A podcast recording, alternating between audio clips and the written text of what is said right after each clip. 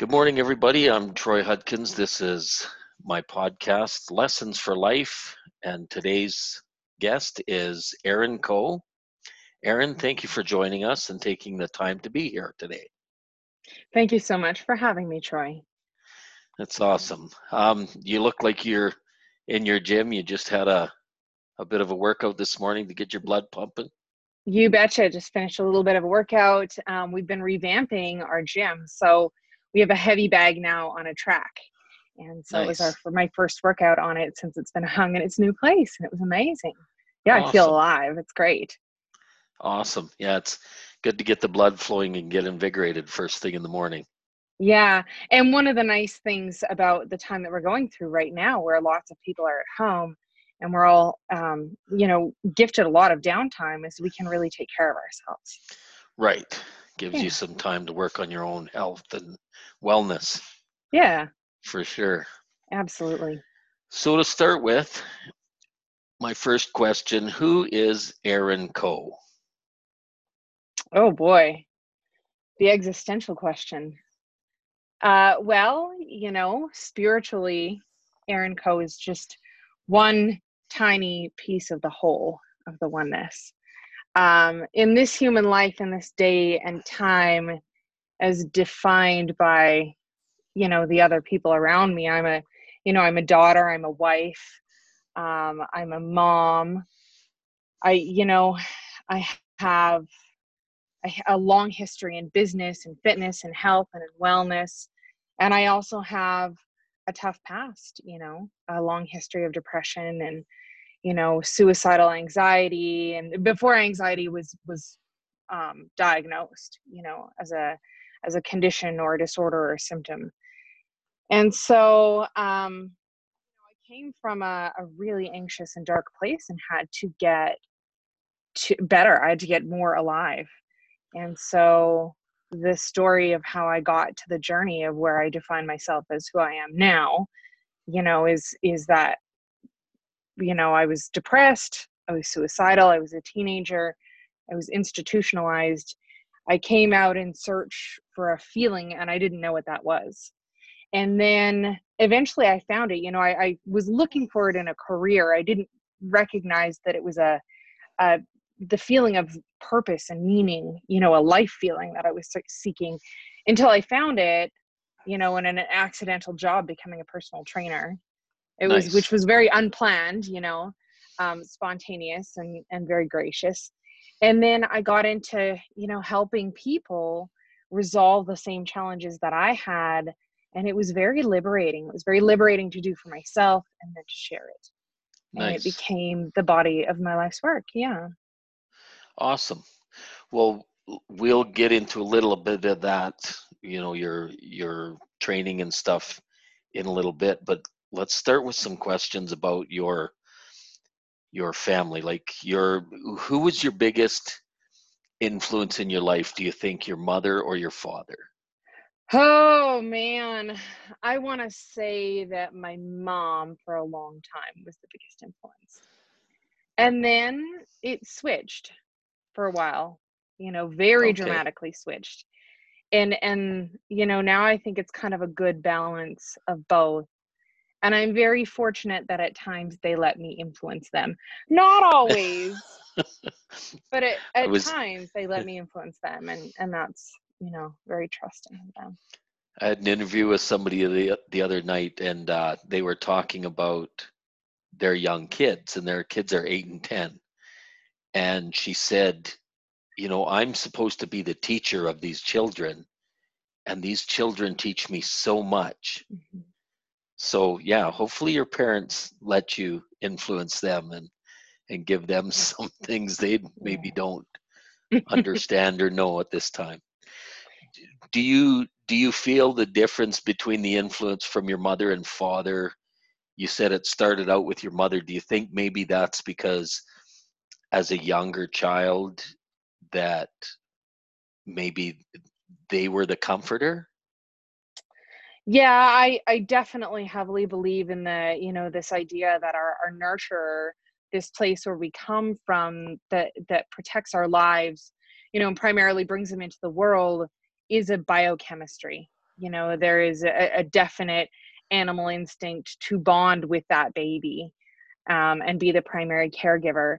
And you know some of it is because um, you know there's a there's the physical contact of baby breastfeeding with mother and there's and you know there's all that you know cuddling and stuff but also um you know that that's where we come from.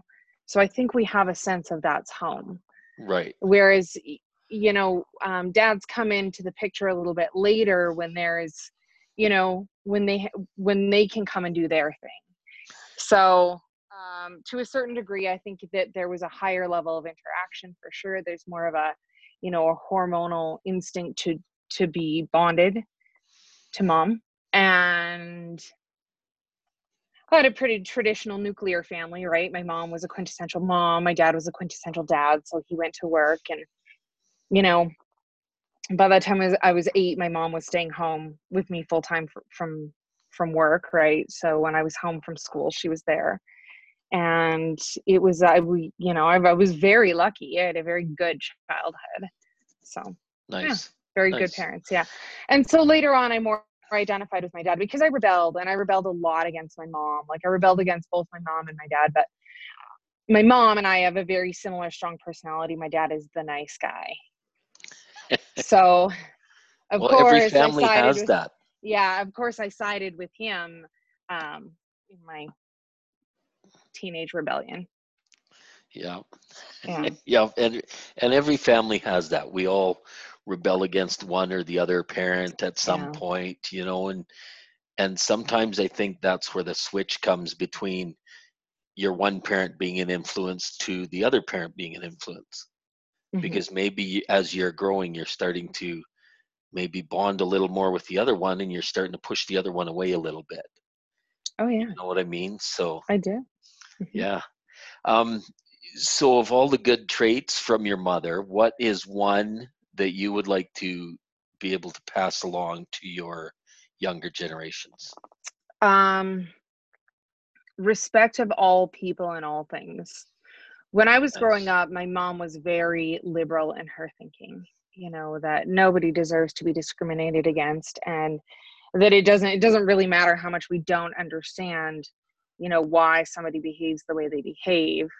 Um the, you know, they don't need our judgment. Now, the world has changed a little bit and times have gotten a little scary and she's gotten a little bit um further away from her 18th birthday. And so a little so bit. yeah and so she's become much more conservative over the years which i think happens to most people right and so you know that's kind of our natural progression in our thinking and our way of life and our desires and our and our longing for safety so um yeah Okay. What about the traits from your father? Is there one that you would pick that you would pass on to your younger generations? oh my dad is so nice he's so kind you know this is and that's that's this is really what he's known for. When people talk about my dad they talk about what a good man he is. What a Nice. nice guy he is. That's awesome. yeah it is really awesome. He's um yeah he's a very very good hearted human being. And so that is you know i want to honor that in him and go sprinkle that around the world in my own children but also you know in in whomever who, Right, in anybody you anybody you come in contact with, really, right? I mean, that's that's one of the things is to be a, an influence to those around you, hmm whether whether it's your close circle or an extended circle. hmm Nice. yeah Um, did you did you have siblings? Are you an only child? I am an only child. Yeah. Okay. So Yeah. I, I go ahead. Sorry. I was gonna say like it's kind of a funny story. I have a half sister I've never met on my mom's side, but I grew up an only child and I don't know my half sister. Yeah. Okay. So yeah. So so then obviously growing up you had friends and stuff. hmm Um, what would you say would be one of your friends that had the largest impact in your life? Oh my goodness. What a tricky question. I had very transient friendships when I was younger. Um, I think so. I've had a friend, um, Cherie, for a really long time. I was actually friends with her younger sister when I was a teenager growing up. We went to the same school. And then her and I became friends. And she taught me a really valuable lesson about being able to just show up as who I was and that she was never going to like wish for me to be different even if she wanted a different outcome. And that it, has been it was it's it's probably my my life's most profound friendship. Um, but i have so many you know i have a girlfriend who is like the other she's like the other half of my soul right her name is tamara nice. and she yeah and her and i um, have gone through tons of time over the years where we weren't talking uh, because i'm stubborn and i was and you know um, we had a friend breakup and then it was it's really because of her persistence over many many years over and over and over again that we rekindled our friendship. She was actually the first person i contacted when i uh, signed up for facebook. I was a, a, very late adopter of facebook so. Nice. Nice. Yeah. that's awesome. Yeah. Yeah. So who would be your idol? Who would you look up to and say i want to be like them or you know oh. i want to do what they do or how they what they stand for Oh my goodness. Um, that's a great question. I would like to have the equanimity and the sense of humor and and you know all encompassing open hearted lovingness of the Dalai Lama. Nice. I would love yeah, I would love to be as selfless and as thoughtful um, as Mother Teresa. Nice. I would love to give as much peace and ease and grace into the world as so so many of of the role models in my life have given right? Nice. Yeah awesome. so yeah. Awesome. How important is education in your life well, eh, learning and expanding in terms of education is incredibly important. I never did post secondary. I got my high school diploma when I was 35 years old. Um, but I've continued to get to be curious and to teach myself things that I find valuable and to um, how how to think because you don't really learn how to think critically and for yourself and expansively and creatively in school um, unless you find a way to do that for yourself right? So nice. Yeah i have i have massive full exploding bookshelves all over. Great. Always learning. Yeah. always learning always growing. If we're not right. growing we're dying right? Right Tony and Robbins nev- says that. Yeah. Yeah never stop because that's never when stop. things get stagnant. And you don't feel good about yourself. You know if you are not feeding your mind and your body with something that grows you, you're feeding yourself with things that deplete you. And you feel that. And the more we do that, the more we want to do that. Right. So right. the more we do its opposite, the more we want to do that. Yeah. Yeah. Awesome. So which which form of education do you think carries more importance? Would it be classroom or life lessons? Mm, that's uh, also a a dichotomous question. I think that there's value in both. I don't think I, d- I don't subscribe to the traditional Western public school um, method of learning. So there's a curriculum for everyone. They regurgitate things. They don't necessarily get why they're learning it, and they don't retain it. It's a, it's a memorize, regurgitate, move on to the next thing. So right. Um, in terms of that classroom, I don't find that a very valuable learning experience, except for the value of learning how to sit through when you don't really want to. Like there's a value in the self discipline right. of that. Um, and and over the years, you're you learn several skills um, that keep order in the world, right? But if you're talking about a classroom where you go to a live event, you know, and you're surrounded by hundreds or thousands of other people or even dozens of other people who are hungry for the same things that you are, who want to grow and who are there to be vulnerable. That, you know, the atmosphere, the friendships, um, the courage that's created there, that kind of classroom is incredibly valuable. Right. And yeah. I always think like classroom setting or learning in a group like that, you learn basics, you learn things. Mm-hmm. But to actually grow on that, you have to go out and do life skills. You have to go into the real world and put those things to work. Like everybody needs to know math, how to add, how to subtract, how to multiply.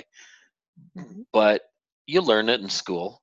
But when you get out in the real world, you learn a lot more than just while you learned math. Yes. Right? So there's yeah. lots of things to it, I think. Yes. Um so but yeah, with, like I mean living is a lab, right? Exactly. It's and you know, constant learning, right? I mean uh-huh. yeah. forever. Yes. Um so with with learning, how do you know when you know? When you can teach it to someone else and it's effortless. Nice. And you know before that, but you don't own it like it's yours.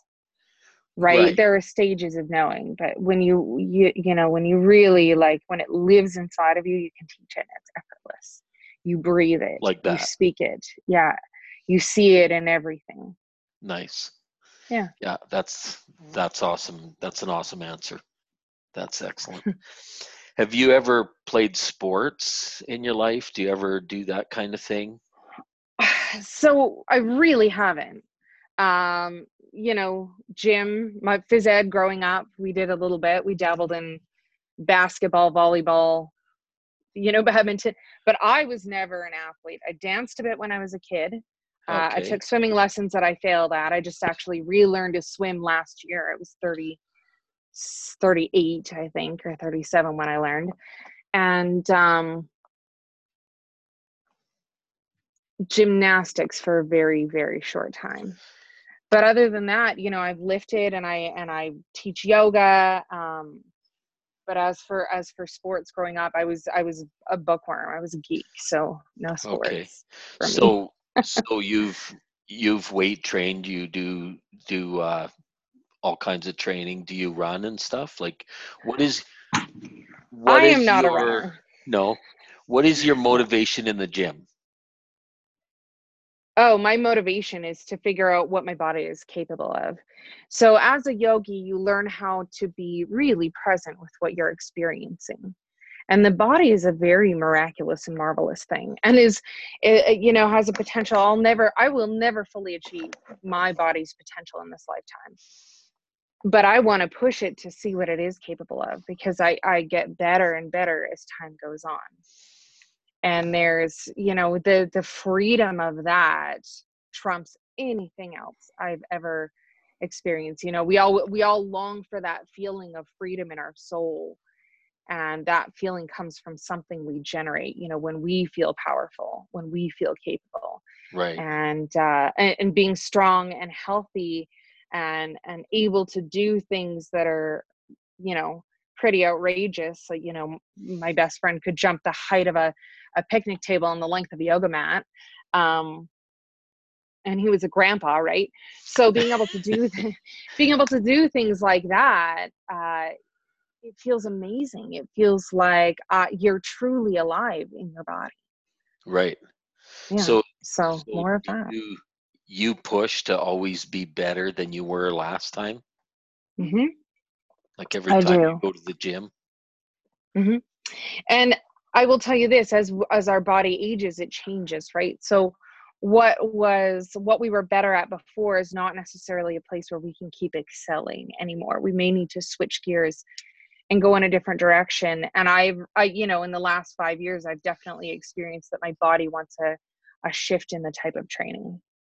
I was doing a lot of really heavy lifting and stuff and um now my body is really longing for more cardiovascular, more sweating, more heavy breathing, more fast paced moving. So I'm hitting the heavy bag. We have a cardio machine here.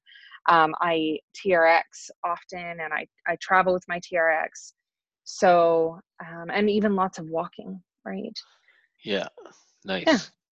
Okay, yeah. so what is your biggest fear? Well, my biggest fear for the longest time was that I was gonna, I was not gonna be able to support myself and I was gonna end up homeless and living in a cardboard box, which is really an outrageous fear when I took a look at it. Um, you know, I have such great friends and family, and that would never happen. And I've been really capable, um, even when I was incompetent, about going out and making a living. So the fact that I panicked about it for for so long was ridiculous, right? I actually learned about it at a uh, Unleash the Power Within seminar with, with Tony Robbins. You know, this is this is the thing that as as I speak about my devolving fears.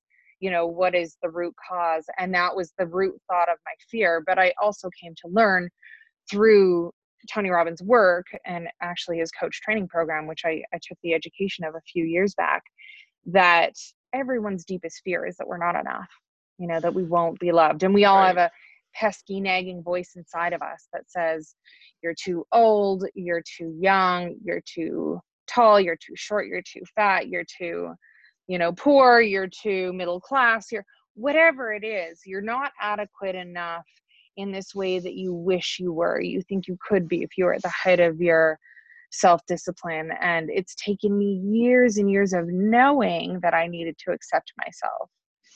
Um, and a lot of life experience to finally be able to do that to love who i am while i'm becoming who i want to be right? Right. And that's a journey all in itself right? It really is. Yeah. Yeah. Um excuse me what what is your so with you having a fear like that what is your why what is my why as to why I get up in the morning and why I do what I do? Sure. Um, you know, when you go from a place where you don't feel like you're worthy of living and you think that the world would be better off without you, and then you finally discover you were put on the planet to help others and that you needed to hurt to learn you know the compassion the empathy the desire to spark the desire to be helpful and to fulfill that you know purpose of service to others making their lives easier you know and better okay. and kinder and more powerful that's my why you know i was i think that i got through that time with the blessing of the universe saying hey this is this is not to break you down. This is to build you up. And i believe that we all that that everybody experience hardship experiences hardship for that reason. Right right. And you've you've getting into the training and and coaching and stuff you've helped a lot of people. Yeah and it's helped me incredibly. I mean i i never thought that i would come out of that dark time. And so um as it helped me i wanted to spread it around and help other people from you know, feeling like they were stuck and it was never going to get any better. Right. So, is that what was your biggest inspiration to choose the career that you're in? Mm-hmm. Yeah, absolutely. It changed my life so much that I wanted to spread it around. You know, everyone deserves the liberation of knowing that it paradoxically self discipline makes us feel free. It is you know there's endorphins in working out and in meditating and in stretching and in slowing down and in noticing. And there's an aliveness that comes and the extra work is worth it. And it doesn't seem like it is but the feeling it produces is the feeling we're all longing for. Right. Right. Right. Is is there anything else that you would like to do Is there anything else that I would like to do in the world, in life? Sure. See the rest of the planet. I've been nice. dabbling and traveling the last couple of years, and it's been really good. And so, more of that. I love this planet. Um, but there's, I mean, I've got tons of business ideas and all kinds of Nice. ambitions. The fire never dies. It just it just gets stoked higher and higher. Right? Yeah. More and more plans and ideas. Yeah, absolutely. So that means we got to live longer so that we can accomplish all these things. right? That's the plan. Mhm. Um, Absolutely. So then, with all these little desires in this fire, if you could do or be anything at all without any possibility of failure, what would it be? Helpful, kind, Yeah. compassionate, empathetic. Uh, I would be you know in in yoga we talk about as as instructors that we're helping to unfold the path for other people you know to to lay out in front of them where we have already been and that is all you know to be able to to walk beside others and give them you know the freedom the the key the joy the inspiration S- speak Yeah. from experience. Mhm. Right. Okay. Nice. Yeah. So Yeah. you do a lot of this stuff already. So what do. what do you do in your spare time to take your mind off things?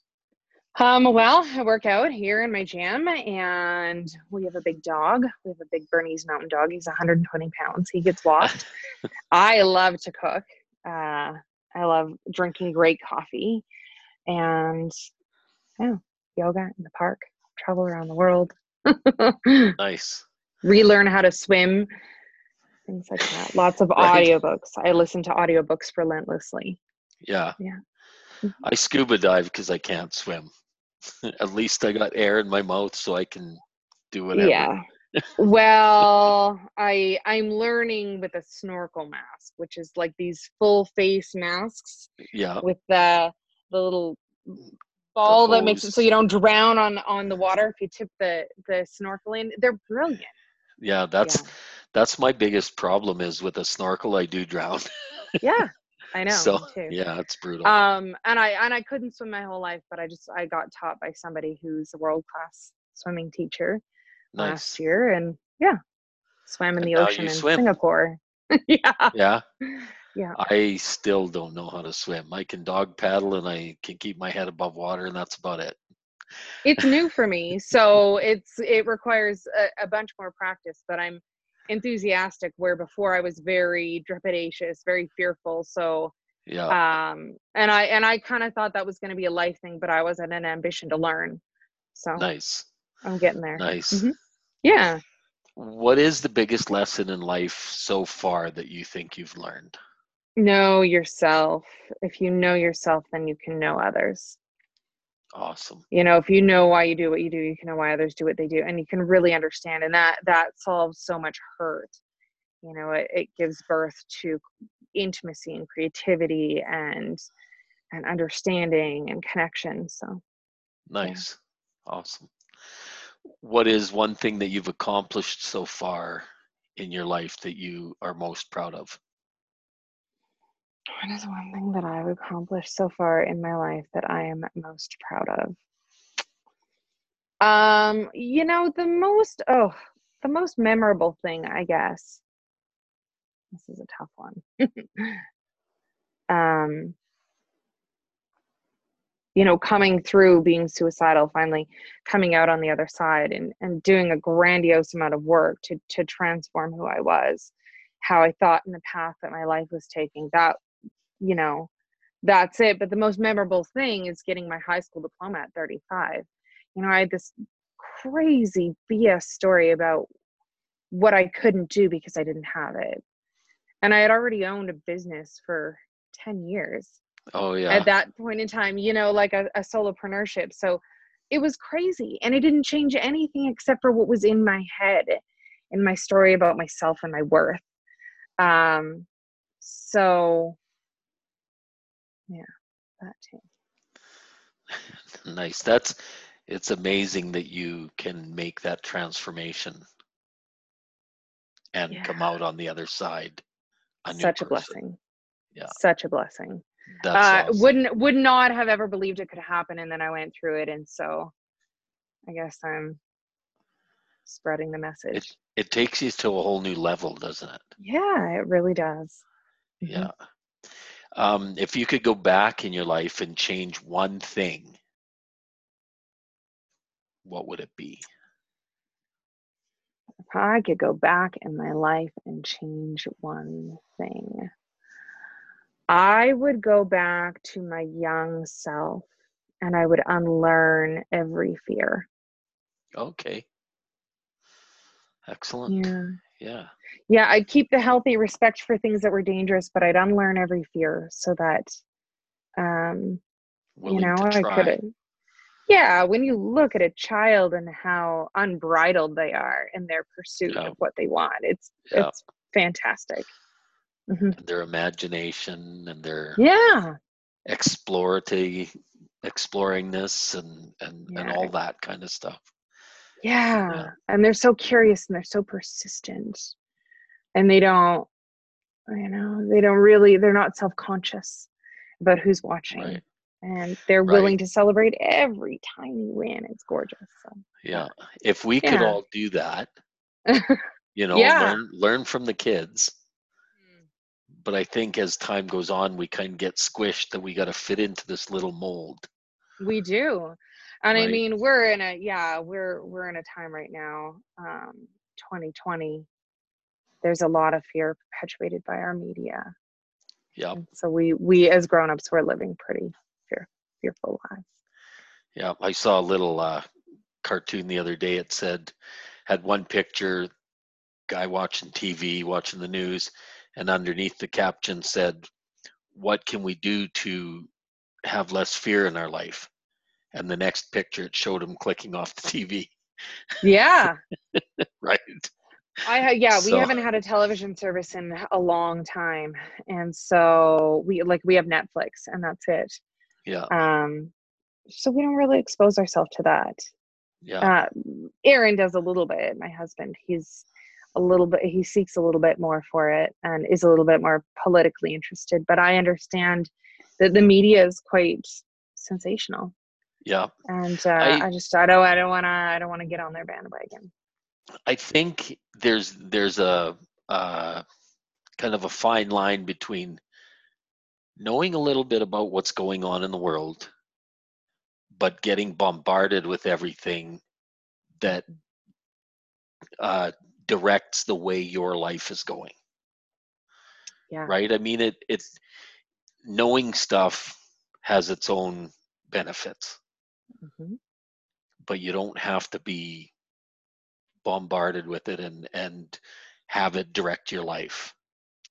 Well, and uh, writers write the story of what people are going to say, and we watch TV because it's entertaining. So writers are going to write, right? What's going to And be they- entertaining? Yeah. yeah and they are writing a story it is it is it's crafted into a tale that is meant to keep your interest and so it's not the good warm and fuzzy things that tend to keep our interest for very long it is what terrorizes us Yep. that keeps our attention Yep. Exactly. so i refuse to participate I Nancy and I, we watch very little news or media at all. You Mhm. know, and and Yeah. like you said, we watch a little bit of TV, just some shows that are interesting, and that's it. You know, that's kind of where it ends. So choose to jim rohn says uh you you must stand guard at the gate of your mind you know um you got to know what's coming in because it's going to influence what's coming out well, thoughts become things, right? yeah. Yep. Um, what one thing in your past do you think has given you your greatest life lesson? My entire teenagehood which was very Okay. tumultuous it was it was a really tough time you know i moved out against my parents wishes when i was quite young um, and of course they were very they were reluctantly supportive of me i wouldn't have made it without them but Right. i went out on my own you know um, i had already been very troubled for a long time you know had been in and out of the hospital had been on medication um, went from junior high school to high school and just it was a it was an equally rough transition as it was from elementary to junior high school but for different reasons. And so i just ended up leaving you know i dropped out uh always thought that i wasted my smart brain. And I, there's some irony there but um you know, I kind of bargained with myself about when I was going to go back and that I was going to go back. And if I didn't have a skill, then I was going to go get one. And I did. And, and um, it's not what I ended up doing, but in the time that I was going through that, you know, I moved up to Edmonton and I lived with five people in a two bedroom apartment. And we didn't have enough keys for the door. So we came in and out of the windows and it's it's cold up there, right? Um, I worked in a pet store and at an auto detailing place in the summer. And, um, you know, we all had a, a card to the food bank because we were poor. And so the the lessons of those times and how to get by when things are really gritty um, and just keep pushing, that's been really helpful you know to come out of the depression and say i can't i can't i can't push. I can't be anything. I, I can't do anything. I don't deserve to live. I don't you know i don't have it in me to show up um to be to to get to this place where it's like hey now i need to survive. That was probably the greatest life lesson you know okay. to say to understand like things can get pretty pretty dark and pretty scary and you can make it through on the other side and it gets better. Yeah Okay, so then with that being said, and you've talked about your younger self a couple times, if you could write a letter to your younger self, what age would it be and what advice would you give? Hmm. Um, I would probably write to my 10 year old self um, because my my 14 year old self would need to know not to try and fit in because I was just as it, it, that was that was my life desire. I wanted a place to fit in, uh, and I never felt like I was in a place with people I belonged with outside of my family, like my mom and my dad, my family of origin. Um, even in my extended family of origin growing up, I didn't feel like I fit in. Okay. My my first, you know, the first time I ever felt that way, I was 35. So I would write a letter to my 10-year-old self and say, you know, don't try and fit in. You're not built for that. You, you know, you will have lots of great deep relationships. Don't be afraid that you're going to lack any kind of deep connection or lovingness or understanding or closeness with other people. Just understand you don't get to you don't get to keep them necessarily right? And the relationships that you want are not what you think they are. Okay. Mm-hmm. just just be the best you that you can be and don't be afraid to be you. Yeah and understand that sometimes right. it's lonely and that's okay. Yeah. yeah. and it's funny that sometimes we look for the loneliness right? That that alone time and yeah be able to reflect on our own things and oh man now yes right? now that i'm a little bit further away from my 18th birthday yeah. i love to spend time with myself you know right love it mm-hmm. yeah took years for me to get there though yeah for sure and that's mm-hmm. where so you know the meditation and the yoga and stuff you mm-hmm. you do a lot of that and you do a lot of self-healing and self-awareness work yes Okay. Yeah, and have been doing that for 20 years, 20 ever, plus years. Ever since you found yourself. Mm-hmm. Well, I've been working on myself. I was working on myself and was lost for a long time. Okay. Right. You know, I started working on myself when I was 15 and I was very lost up until I was 27. Okay. That's when really when a big shift happened for me. Right um, and all that time I was doing my work that that in that time I was slogging through the work like I'd cement boots on like I was very resistant to it. And I didn't find teachers counselors helpers that really resonated with me until I was substantially older. But you um, you kept looking? Like oh yeah. I you, knew you that knew that you had to get through it I knew it had to be better than that. If I knew if I was gonna live, if I was gonna um actually stay alive, it needed to get better. Like I could not live where I was at. I was miserable. You know, and I didn't know a lot of that misery was was self-created.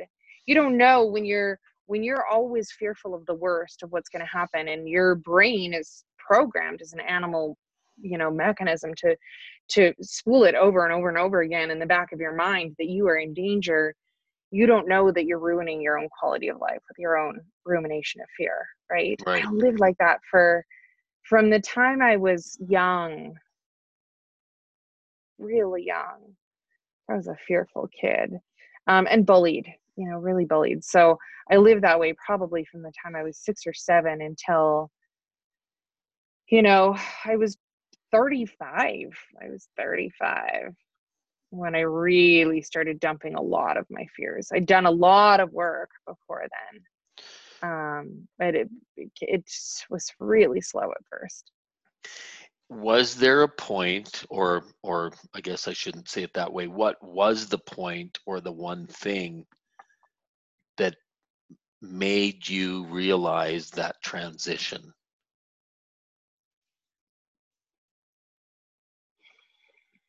There was no Like- one thing. like like there wasn't an aha moment that kind of there were there were explosions of aha moments.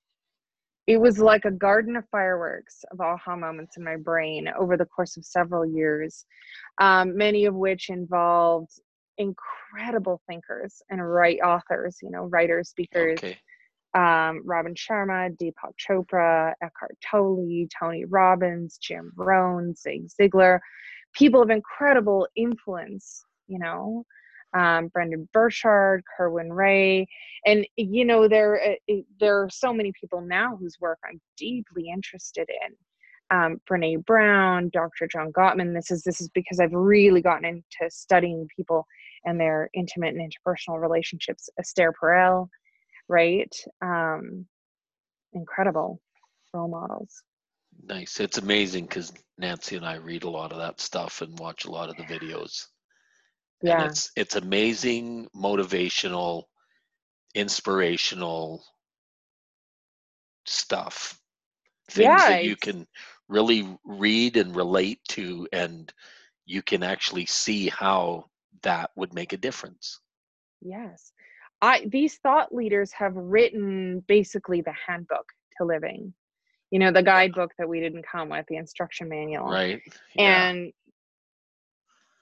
yeah, it's, it feels really nice to be seen and understood and have somebody describe on the next level, you know, what it is you'd like to be feeling and how to get it.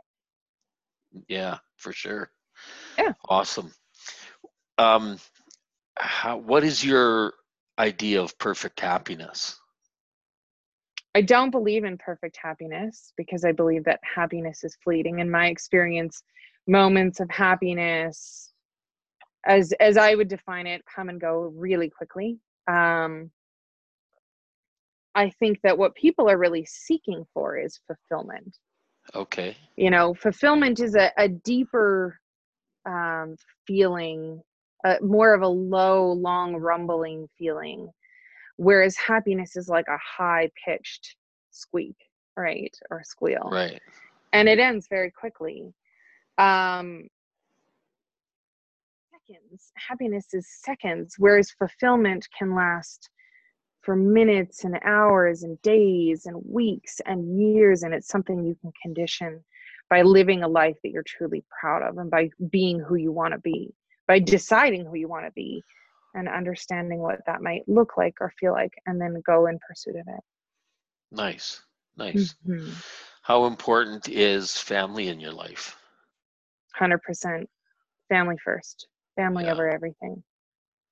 Mhm. even when Yeah, it's rocky is- times. even when it's rocky times that is the anchor the value that i come from. I'm very blessed to come from an incredible family um, people who loved me when i was hardest to love it has been the most pivotal um, anchor in my life you know nice And now you've built your own great family that you're involved in now. I know. Yeah. Right? I'm very blessed. It's amazing. I have I have so much to be blessed with in the way of family. It's Mhm. excellent. Mhm. How important is it to have good, positive relationships in your life? if you are suffering in any of your relationships, you are suffering in all of the other areas of your life. It just takes up too much of our attention, takes up too much of our brain matter, our nervous system, hyper responding. Again, running a loop of fear when your relationships are are in chaos or disorder. So it's so important to have harmony, um, to have growth together, to have a deep level of connection, to be able to understand each other. And there we can really show up. We can really be ourselves. We can live a fully lived life, you know, that is full of purpose and meaning, which contribute to our sense of fulfillment. Okay. hmm What about being positive? So, how important is it to have a positive attitude with in all your dealings with family, friends, work, or even positive attitude in your alone time? Well, um, again, Tony Robbins says, what you focus on, you feel. So, and he also says, what's wrong is always available, so is what's right. And no matter how you, how thin you slice it, those two sides are always there. You know, so, um, proportionate to what kind of what quality of life you want to have. If you think that life should be uh, a war, a battle, and you're looking for things to wage war against and to stand against, um, that is the life you're going to have. And if that makes you happy, that that's perfect, right? Or fulfilled, or Right. um, you know, whatever it is you're striving for, whatever your outcome, your end game is. I, you know, what's most fulfilling to me, and I, I didn't know this, it's not my natural disposition, but what's most fulfilling is to see what I can be grateful for, to see the, you know, what's what's in the half full cup and and recognize it for its miraculousness and its beauty, to understand the science of it, to think about it from its tiniest part to its largest effect. And really marvel and it improves i believe the quality of life you know we really feel alive. So to think of that as a positive mindset i think is whitewashing it a little bit but that's really what it is. It's seeing like there is for everything that's absolutely wrong you can find you know two to ten times the amount of things that are absolutely right about anything or anyone and you get to decide which life you want to live right Right. what you want to It's that's that's kind of like I've read a few times and I've heard it from other people. The the Indian chief that talks to his young brave about the two the two wolves in your head. You have the Mhm. wolf of good and the wolf of fear, and he said it's up to you which one you want to feed. Mhm.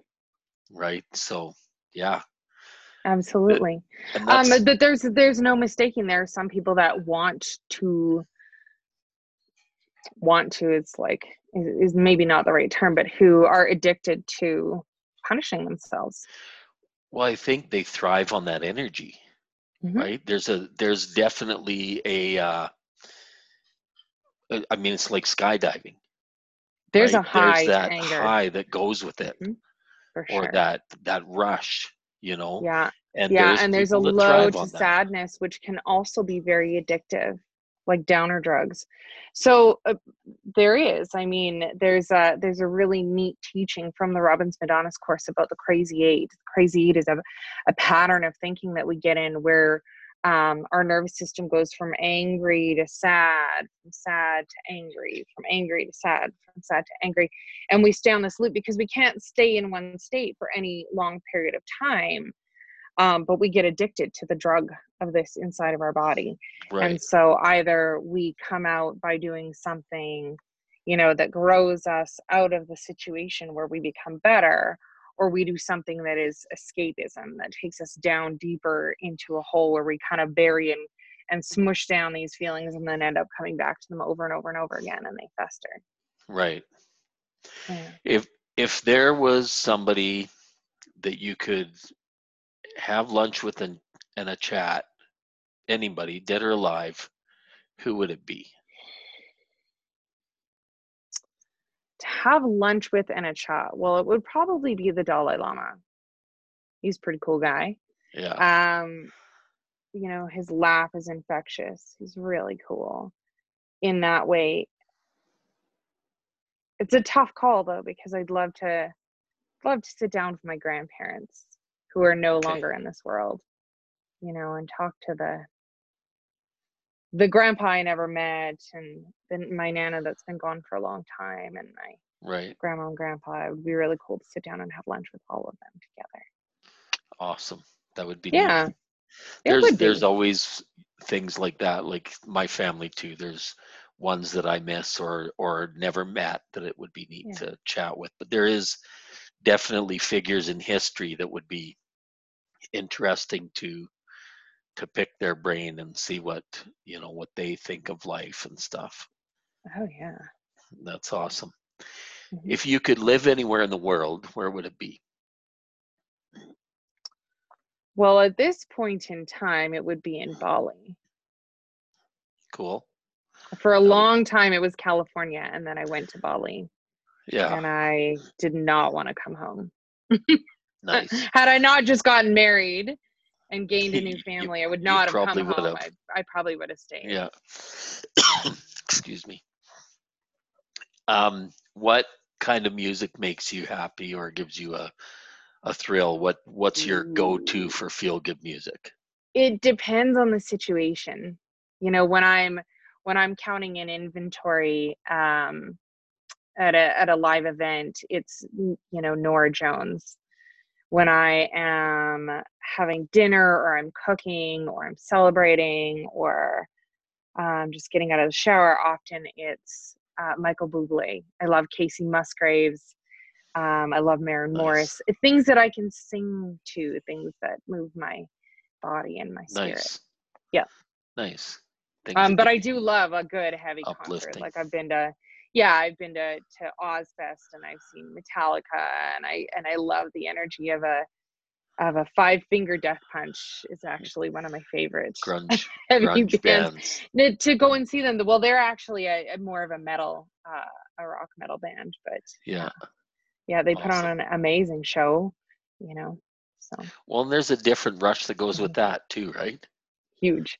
You know. yeah and i you know i i yeah i'm a music lover i've been to Yeah. to dozens and dozens and dozens of concerts yeah Nice. Yeah, me as Mhm. well. All all through my growing up years, I've been to many concerts, and I listen to everything from. I always tell everybody from Alvin and the Chipmunks to ZZ Top, like. okay so who's one between. one person you would see dead or alive that you haven't seen yet in the musical world Sit down, have lunch with, and a chat. Mm, no go to their concert Oh, to go to their concert yeah that I that I haven't seen yet. that you haven't seen Um, that is a hard one. I've seen so many. I would I would love to see Guns N' Roses back in the day. oh nice i saw guns N' roses but it wasn't back in the day No, I would I would have like when they were big in the '80s. That's when I would have liked to seen them. Like yeah i saw them Right like in the middle of their 15 heyday. years ago right. hmm That, yeah. That I think that would be one that I would love to see. yeah Now, if you Nice. went country, it would have to be probably um, Alabama. Oh, really? Nice. would- that would be good. Yeah. Yeah. Alabama. Yeah. Sweet. For me, it would be Bonnie Raitt for sure. She Oh, is yeah. the one musical idol I have I've never seen in concert. Nice. Yeah. hmm I've seen I've seen some really good ones. I've seen like Alan Jackson and Kenny Rogers. hmm Um uh what the heck's his name? Uh Kenny Loggins. Mhm. You know, I've Yeah. seen I've seen the Carpenters. I've seen uh, Captain and Tennille. I've seen Rush. I've seen Styx and Prism and April Wine multiple times. Probably. Yeah, like I've seen 10, all them too. Yep. mhm. You know, I saw. Heart and Blue Oyster Cult, Ted Nugent. Like, I've I've had a pretty good run with concerts and stuff, and it's been amazing. I saw Bryan Adams before he came real big. We saw him at the Jubilee Auditorium in Edmonton. Nice. I got to cook like- him French fries once at a restaurant. Oh, did you? he was playing in Awesome. Lethbridge. Yeah. That's awesome. yeah. That's my But claim it- to fame.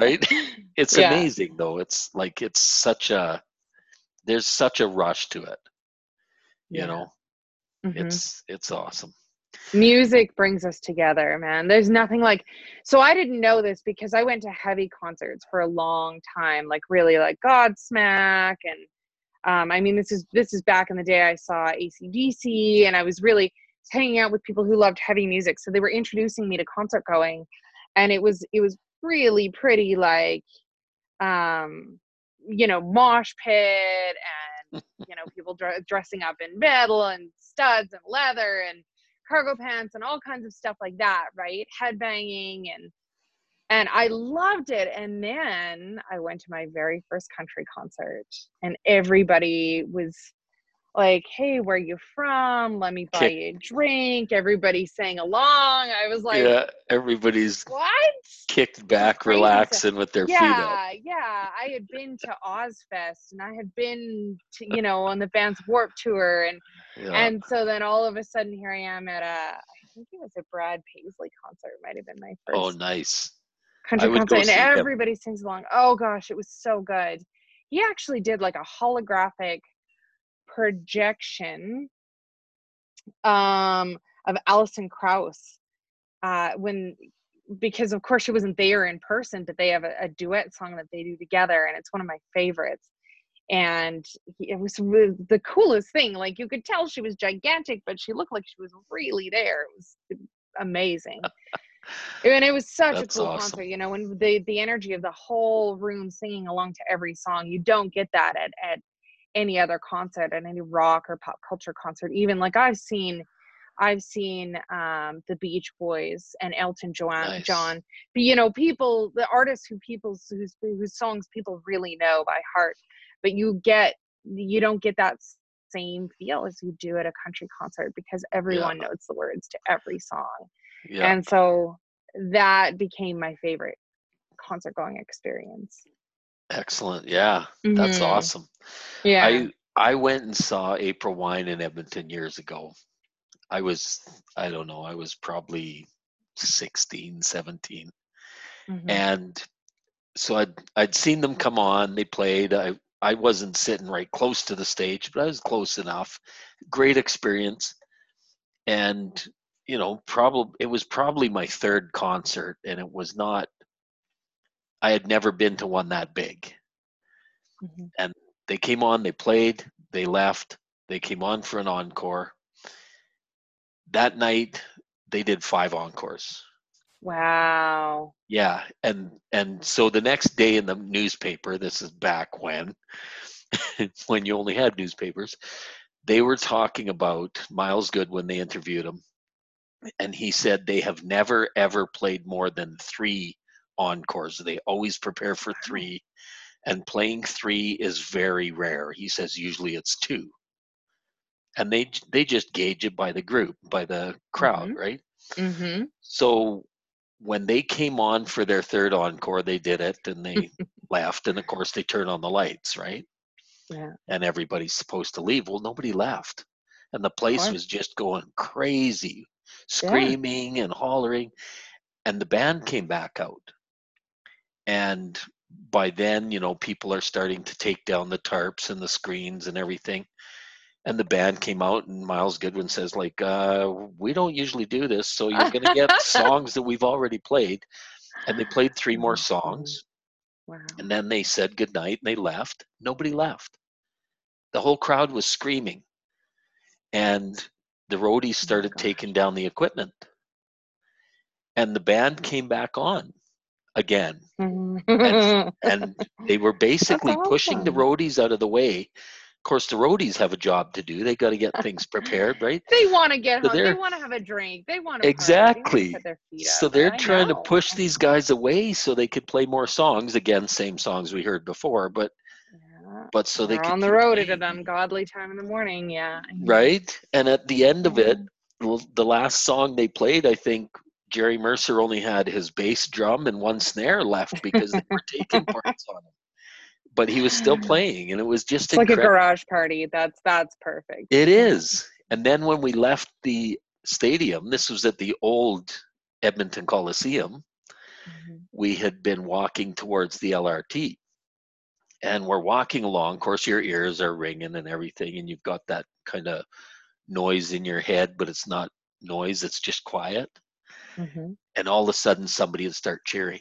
And we're outside now. Yeah. out- and it just would go crazy for about two or three minutes, and then it would die down. And then we'd be walking some more, and then it would happen again. And like all the way along into the tunnel to the LRT, on the train, everything. It was just Mhm, mhm, it was mhm. probably the most incredible concert I've ever been to. That's Just just for those experiences.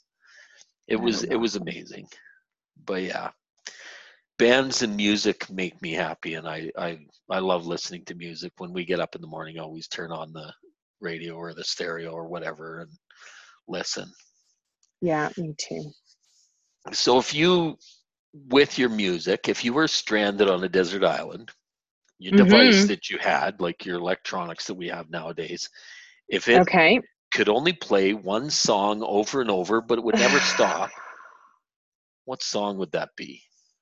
Hunger Strike, Temple of the Dogs. Temple, yeah, Okay. Temple of the Dog, yeah. Um, well, I can remember where I was when I first heard that song. Actually, And where would that be? it was when I moved to Edmonton, Oh yeah. uh, and they played it on the radio. And a, my girlfriend that I grew up with sang harmony with it, and I was like, "Where did you learn to sing like that? And where did this song come from?" And uh yes by far the temple of the dog album is my favorite album of all music of all time um it is the one i only had one album on my phone for the longest time and that was it nice. Mhm. So you would you Yeah. would never get sick of it, hey? uh, if it played all the time all day every day while i was stranded on a desert island um You'd you'd walk around I with your ears plugged sometimes. i might get a little bit sick of it over time but Yeah. it is a tried and true. Yeah, it will always be part of the repertoire of songs I love. Yeah.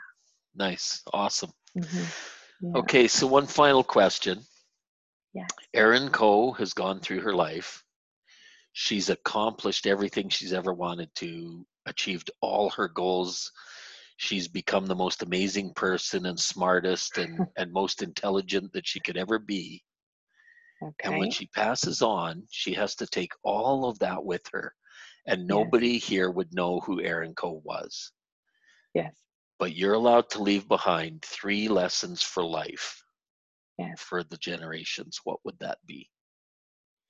the lessons that I already know are the lessons, the things that I wish I knew. the the lessons Um, that you would leave behind for future generations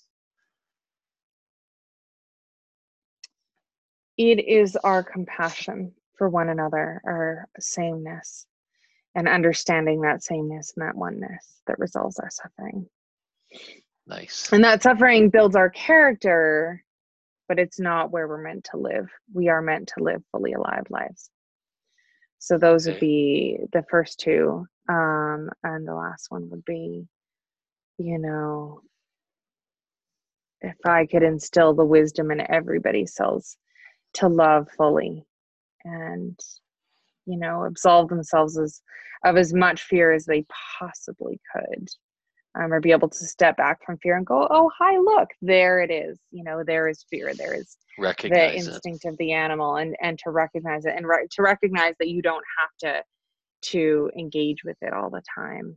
Um, that would be the third lesson. It's, a, it's one I'm still learning myself, nice you know, awesome.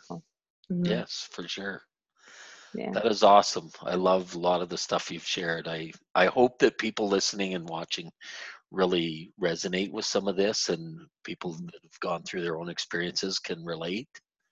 You Yeah. know, and I hope hope lots of things we talk about people can see and say, "Hey, yeah, good idea. We should do that or try that or whatever." hmm Thank you very much, Erin, for joining me. That's it's awesome. I I enjoy talking with you all the time, even when we, you know, meet in my home Yeah. out or wherever. I enjoy Thanks it all for having me, Troy. Yeah, yeah, me uh, me as well. it's awesome. Um, again, you know, thanks for taking your time away from your schedule to be with us. I'm Troy Hudkins. This is Lessons for Life, and uh, tune in later for another podcast and a new guest. And li- life is a journey, and make every moment count. Thank you. Awesome. Thanks, Troy.